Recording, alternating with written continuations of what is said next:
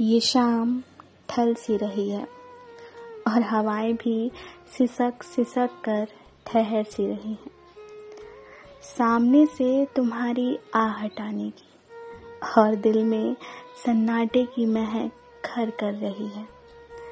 चाँद अभी भी बादलों की गोदी में बैठा हुआ अंधेरे की आस में तुम्हारे इंतज़ार में। चूल्हा जला नहीं अभी मेरा। सोच रही हूँ, तुम जब आओ तो लकड़ियाँ मंगा लूँ तुमसे। तुम्हारी पसंद का खाना जो बनाना है।